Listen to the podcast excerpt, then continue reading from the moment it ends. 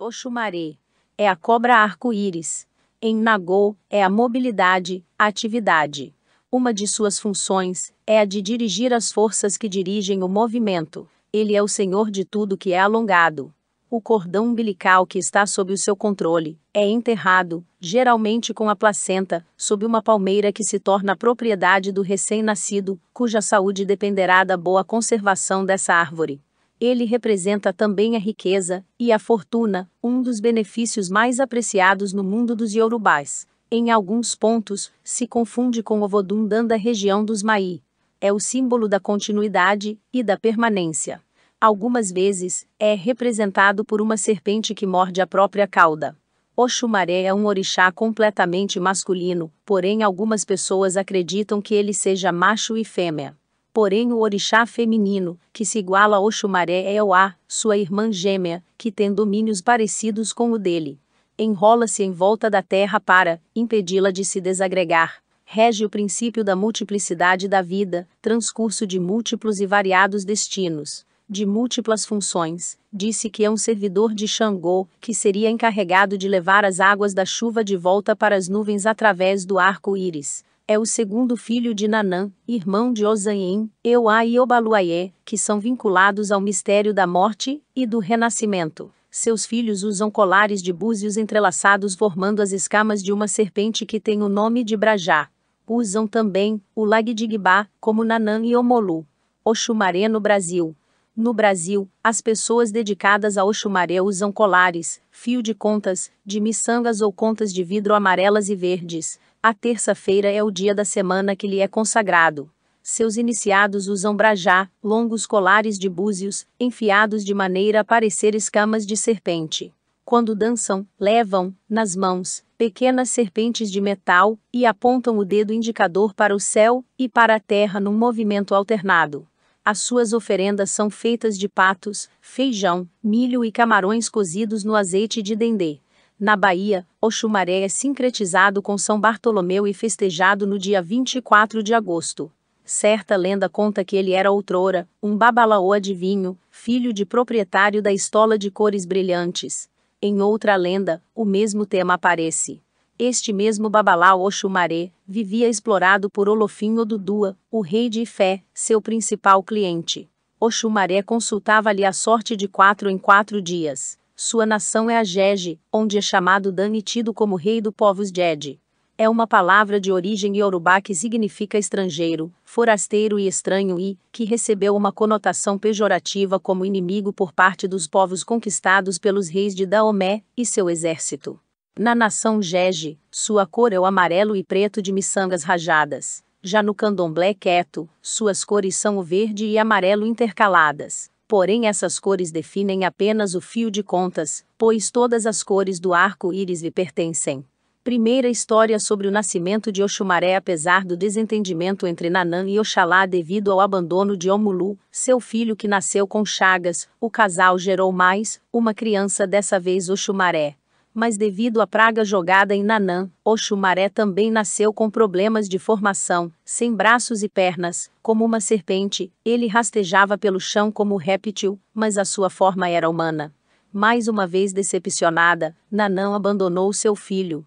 Ao contrário de Omulu, Oxumaré não precisou da ajuda de ninguém para se manter, muito ágil e sábio, o orixá logo aprendeu a sobreviver caçando, nadando e subindo em árvores quando preciso. Ele até plantava sua comida favorita, a batata doce. Orunmilá, o orixá da profecia, observou o menino e se apiedou do garoto, o tornou um dos orixás mais belos, e o encarregou de levar e trazer as águas dos céus ao palácio de Xangô. Por esse motivo, é que pedimos a Oxumaré por chuvas. Segunda história sobre o nascimento de Oxumaré há outro mito, que diz que quando Nanã engravidou, Orunmilá a visitou e disse para ela não se preocupar, pois o seu filho nasceria perfeito, na verdade seria um dos orixás mais belos. Mas como castigo pelo seu ato com Omulu, ela nunca conseguiria viver ao lado do filho, pois ele seria muito ativo, e não se apegaria a ninguém facilmente. A história de como Oxumaré representa o arco-íris, Oxumaré, muito conhecido por todos por sua destreza e sabedoria, era chamado de Babalaô, o pai de todos os segredos. Ele foi chamado pelo rei de Ifé para prestar serviços a ele. O rei, muito altivo, pagava pelos serviços do orixá somente com esmolas, que não serviam de nada para o chumaré. Ele acreditava que só de poder prestar serviços para a figura mais importante de fé já era uma honra, e por isso o chumaré deveria ser grato. Mas a quantia que recebia pelos serviços era tão pouca que o orixá estava passando por necessidade, e com os grandes pedidos do rei, ele não tinha tempo para fazer nenhum outro serviço. Foi então que decidiu consultar Ifá para saber a melhor forma de proceder. O rei, ao saber que Oxumaré estava insatisfeito com o que recebia, pediu para chamá-lo e disse que não o queria mais, considerando a atitude do orixá como uma ingratidão. Na mesma época, Olokun Seniade, que representa prosperidade e riqueza, estava à procura de um babalaô que pudesse lhe orientar em como ela poderia ter filhos, pois não conseguia engravidar. Vários a visitaram, mas nenhuma orientação surtia efeito. Então, ela ficou sabendo que Oxumaré não prestava mais serviços para o rei de fé e pediu que um mensageiro o buscasse. Oxumaré a orientou a fazer uma oferenda que assim ela teria lindos filhos, todos muito fortes. O orixá acertou a previsão, e muito grata. Pelo serviço, Olokun o presenteou com o que tinha de mais valioso: sementes de dinheiro e um belo tecido colorido. Olokun disse para Oxumaré que sempre que ele usasse o pano, as cores se espelhariam no céu, lembrando a todos de sua majestosa e alegre presença.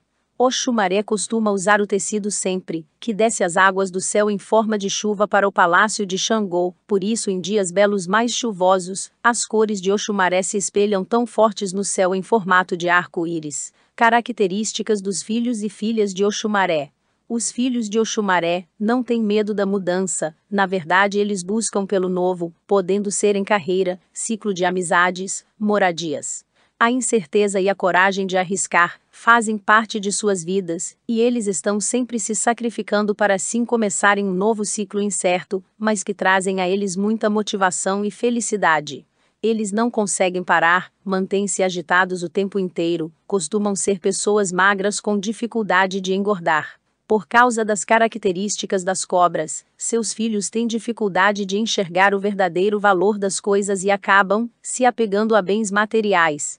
E não os adquirem, como gosta de mostrar a todos que os conseguiu, eles possuem paixão por suas riquezas. São guerreiros e esforçados, não fogem da luta, para poderem alcançar o que almejam apesar da grande agitação, são extremamente pacientes para esperar pelas oportunidades e dar o bote para agarrar o que desejam.